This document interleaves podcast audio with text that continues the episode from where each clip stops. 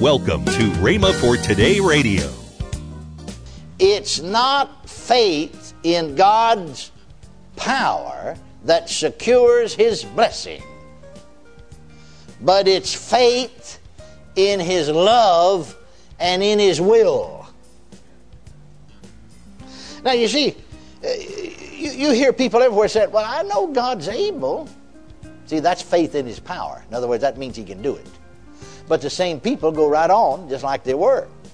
Notice the first statement in our text here in Psalm 145 8. The first statement, the Lord is gracious.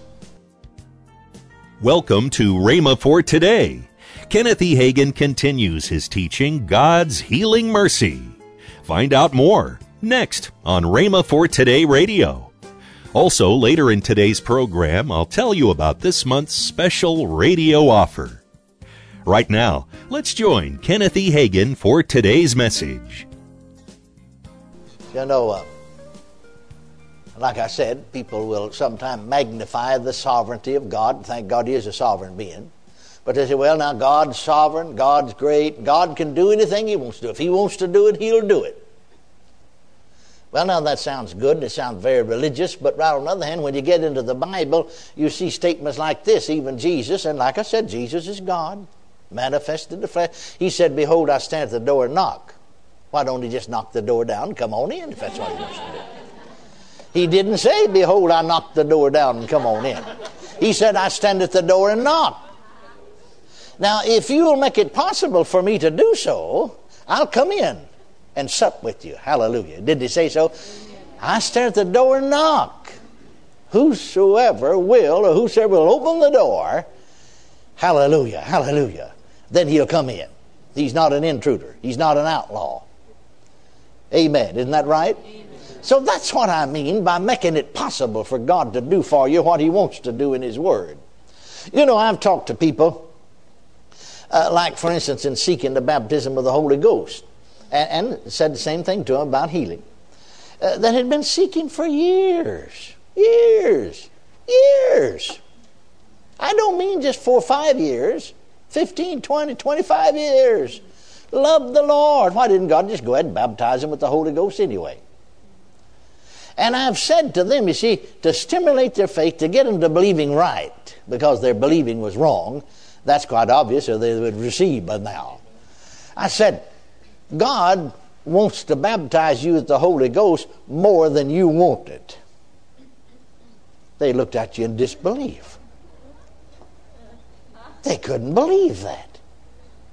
I said, God's more willing to give to fill you with the Holy Ghost than you're willing to be filled. Just like he's more willing to save the sinner than the sinner is willing to be saved.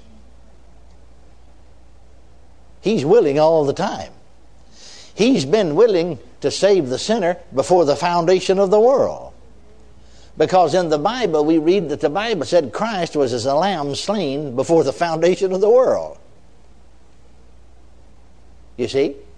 The problem is not getting God willing, but to get the sinner willing. I pointed that out.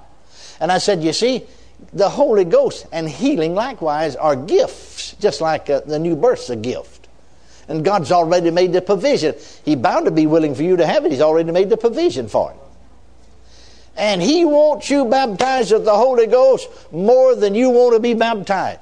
He yearns to baptize you with the Holy Ghost. He yearns to heal you more than you desire to be healed. Now, I've had this to happen. Those very same people that had been seeking the baptism of the Holy Ghost for a year, 25 years, 30 years, as I talked to them, as they began to see the willingness of God, the mercy of God, and that that's exactly what He wanted to do. Without any further seeking, while I'm still talking, I've had them just lift their hand and start talking in tongues instantly. They accepted His gift. Seen the same thing happen with healing. When you could get them into the position that their minds and their hearts, you see, was filled with the knowledge of God and realize that He wants me well more than I want to be well. And what a desire we have if we're sick to be well. I know I've been there. But He wants you well more than you want to be well. He yearns. Hallelujah. Praise God. Now, it's not faith in God's power that secures his blessing, but it's faith in his love and in his will. Now, you see, uh, you, you hear people everywhere say, Well, I know God's able. See, that's faith in his power. In other words, that means he can do it. But the same people go right on just like they were. Notice the first statement in our text here in Psalm 145 8. The first statement, the Lord is gracious. Now that might be a little bit blind to us, I don't know. In other words, he's full of grace. But, but another translation reads, the Lord is disposed to show favors. That means he wants to. Hallelujah. He's not wanting to withhold from you. He's disposed to show favors. The Lord is disposed to show favors. That's another way of saying the Lord is gracious. He's full of grace. Hallelujah. Hallelujah. He's disposed to show favors. Dwell on that a little while. Man, if that won't set your heart to jumping, I don't know what will. And you know your heart, your spirit on the inside of you. Glory. Now, you see, this glorious fact that shines with such a brilliancy all through the scriptures has, as Brother Bosworth said, been so eclipsed by modern theology that we hear everywhere the Lord is able instead of hearing the Lord is gracious or the Lord is willing. And that's what we ought to hear hundreds, Brother Bosworth said, I'm quoting him now. He said, hundreds needing healing have come or written to us, saying concerning their need of deliverance, the Lord is able. The Lord is able. But their teachings, as well as their lack of teaching, has kept them from knowing that the Lord is willing. And that's what we've got to come to know that he's not only able but willing. Brother Bosworth went on to say, How much faith does it take to say the Lord is able? None. None. Are you listening? How much faith, Brother Bosworth said, does it take to say the Lord is able? Now, I like this statement that he made. He said, the devil knows God's able. And he knows, the devil knows that he's willing. But he's kept the people from knowing the latter fact. He don't care for you knowing he's able, but he don't want you to find out that God's willing. Hallelujah. Now, Brother Bosworth went on to say, Satan is willing we shall magnify the Lord's power because he knows that's not enough sufficient basis for faith. But he knows the Lord's compassion and willingness is a sufficient basis for faith. Let's magnify his compassion. Let's magnify his willingness. Now, Brother Bosworth went on to say before praying for the healing of people, we have to wait to teach them the Word of God until they can say, The Lord is gracious or willing, instead of saying, The Lord is able. Brother Bosworth went on to say this is exactly what Jesus had to do before healing the leper, who said, If thou wilt, thou canst. He showed his willingness so that the man could really expect healing. Well, now you know, if you've been in these classes, of course, many folks haven't been here, but some of you have, that again and again we've, we have presented many, many, many scriptural proofs of the Lord's present willingness to heal. But even when we advance from saying He's able to saying he is willing, this is not enough. The word willing, as Brother Bosworth put it, is too tame to fully express God's merciful attitude toward us. Now let's look at some scriptures concerning God's merciful attitude toward us. And of course, his merciful attitude toward us reveals his willingness toward us. Look at Micah, the 7th chapter, 18th verse. It says, He delighteth in mercy. Now, I want you to hold in mind that mercy does not just have to do with forgiveness of sin, it has to do with healing. You could read that like this He delighteth in the mercy of forgiveness, He delighteth in the mercy of healing. Welcome to Rhema for Today with Kenneth and Lynette Hagin. You can find more great materials by Kenneth E. Hagin, Pastor Hagin, and the rest of the Hagin family by visiting our online bookstore.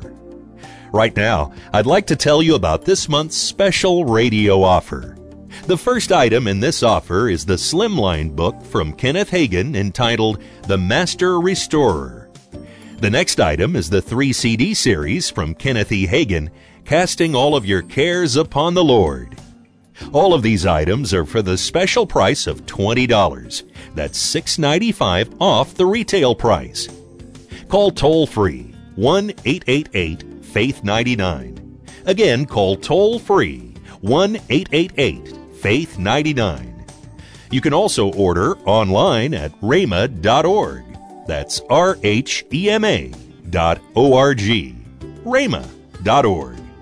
Or if you prefer to write to Kenneth Hagin Ministries, our address is P.O. Box 50126, Tulsa, Oklahoma 74150.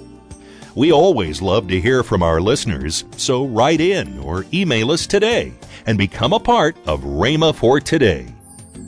Right now, let's join Kenneth and Lynette Hagin.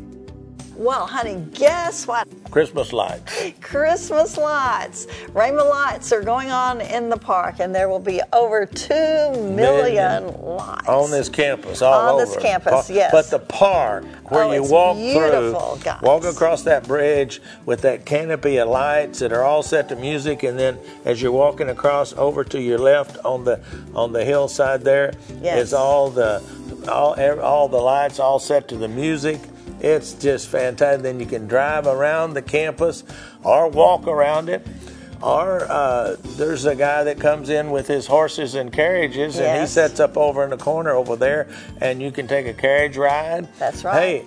Hey, it all starts at about six o'clock on Wednesday night, November the 27th, and it runs until 11 o'clock on January the 1st. That's 11 right. o'clock that night, p.m. And, you know, some people may say, why do you light up the campus at Christmas? Well, Jesus is the light of the world. Yeah. And we just let this be just a, a sign that Jesus is the light of the world. hey, you you you want to come and see it? They come from all over Arkansas, Kansas, Missouri, all over. I see I see church buses and I see buses with uh, Kansas license tags and and Arkansas and Missouri And Texas. and Texas. Yes. Uh, people come to see the lights. In fact. My son said, I don't know, I don't keep up with that stuff, but he said they have been voted in the in the, one of the top ten best light displays in in the in the, In the nation. States, So yes, praise the Lord, yes. Amen. So you need to come and see him, and then right after that you can join uh, in the Rhema Bible Church for our hour of power. That's right. Right. That's right. Tomorrow, more from Kenneth E. Hagin on God's healing mercy. If you'd like, you can visit our online bookstore at rhema.org for more great resources. The series you just heard is in the bookstore as well. Thanks for listening to Rhema for Today with Kenneth and Lynette Hagin.